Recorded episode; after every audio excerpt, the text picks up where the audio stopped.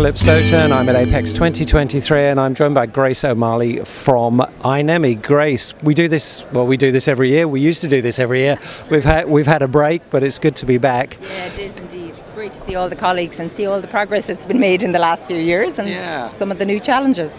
I wanted to talk to you about projects, but I'm kind of interested to see how all of those projects and initiatives carried on when people perhaps weren't allowed to meet face to face. Was was there any kind of hiatus, or did you just push on and people just got on with it because they had a bit more time, Uh, perhaps? actually, most definitely that way. We were never busier in the last uh, two years, um, and it was great because I think people weren't travelling perhaps, and uh, so we, we, we got a lot of planning work done.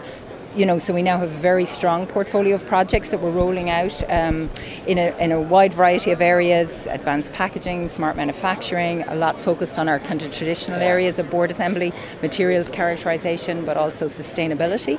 Because people did have time, time to work, collaborate, and build uh, strong plans. So we were really, really, really busy. And then also a lot of the existing projects. Um, it, those were where we had some delays because obviously facilities were closed, for example, and that. So tho- those have all, uh, the majority of those now have finished um, in the last year. So we've had some good results, and then and building on that, we're moving into the uh, second or third phase of some of these programs now. Uh, so uh, yeah, I would I would say actually it uh, it was an opportunity, Yeah. and, and we didn't we didn't ignore it. Yeah, Yeah, and it was. It. I think it was interesting in the way that it asked people to do things differently, and maybe maybe it kind of pushed some initiatives further forward. One of the projects you mentioned in there was sustainability. Yes. It's something that more and more suppliers are talking to me about because I know their customers are talking about it, and the customers are talking about it because we've got a I think a more socially minded group of consumers coming through that care about the whole ESG and sustainability side of the, the supply chain. Tell me a bit about the projects you're doing in that area. Yeah, excellent question. And, and it's such a broad area, right? I think, you know, 10 years ago it was all about regulations, okay? Then we went through the material substitution, and of course, INEMI has a long history in that area, looking at lead free solders and building up the technical knowledge base that was needed to introduce these products successfully into high volume manufacturing. But now it's moving into understanding the whole uh, life cycle of the product, um, from the design cycle through to the end of life, or second life, or third life. Uh, so, in the recent past, we've had projects very much focused on uh, looking at the best practices in the industry in eco design and how other leaders in different industries, you know, leveraging some of their experiences uh, in terms of developing a culture internally, developing new tools. Um, uh, establishing the information that they need to make the right decision. So, be it materials information, information on, uh, you know, where where their uh, incoming materials were coming from, what processes were involved. And of course, I think that just right now in the world, we're looking, we're very concerned about resources, critical resources, and scarcity of resources. So that's driving a big push uh, across the industry. So all of our members, you know, from from material suppliers, equipment suppliers, uh, device fabricators, through to system integrators and research institutes, everyone has a sustainability goal of some sort. So um, there's uh, quite a united uh, well, let me say a very collaborative environment because it's a common problem for everyone. And uh, we've a strong history in that area, again, more focused on the material substitution in the past, but now moving in, I think, to uh, kind of the, the enabling uh, capabilities and technologies that are needed for, for people to realistically and validated in a validated way achieve their sustainability goals Yeah, I think the validation is hugely important. And when I look at sustainability, and companies talk to me about how we market and talk about sustainability, for me, it's important they have the the audit trail, they have the product life cycle analysis.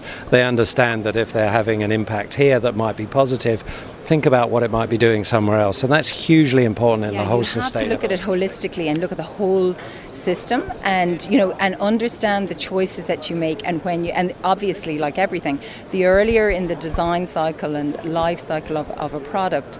Um, or a system, the better choices will be made. But you need information. You need uh, materials information, understanding of the processes involved in achieving those materials, where the materials have been, what what have they experienced, mm.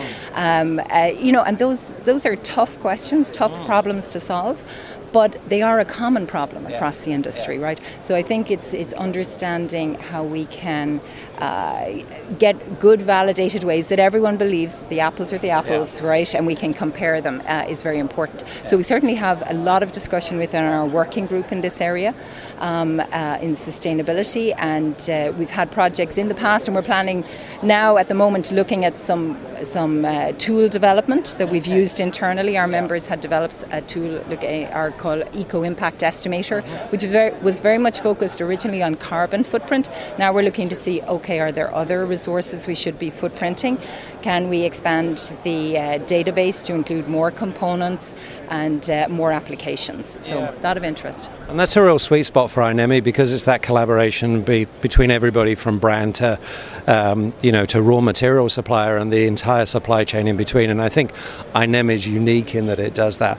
A lot of the projects, or I guess most of the projects you do, are informed by your roadmap. Where are we in the roadmap cycle at yeah, the moment? That's great. We're, we're we have just published one of the first, um, we, we, now call them uh, topic areas because we've moved from a document uh, that had chapters on each of these areas to an online format, which hopefully will make life easier for everyone in terms of accessing the information and also from our perspective contributing to the roadmap because we can now do it uh, on a more regular basis, more dynamic basis, exactly, and we'll have regular reviews because you know, even though we had a very comprehensive um, methodology before for developing, but by the time you published it, it was out of date already, right?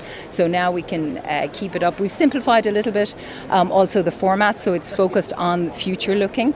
Um, the trends and challenges, which I think is the information people want from our kind of roadmap. So we already have it up online. Um, we've uh, um, a chapter or topic out there in the area of 5G materials um, characterization and test, a very important area in the industry, and we've had a lot of activity both project wise um, and in workshops and that within INEMI over the last year. So we had all the expertise and knowledge to be able to do that. So we did that as our first. Now we're um, we had a session here um, yesterday focused on the smart manufacturing.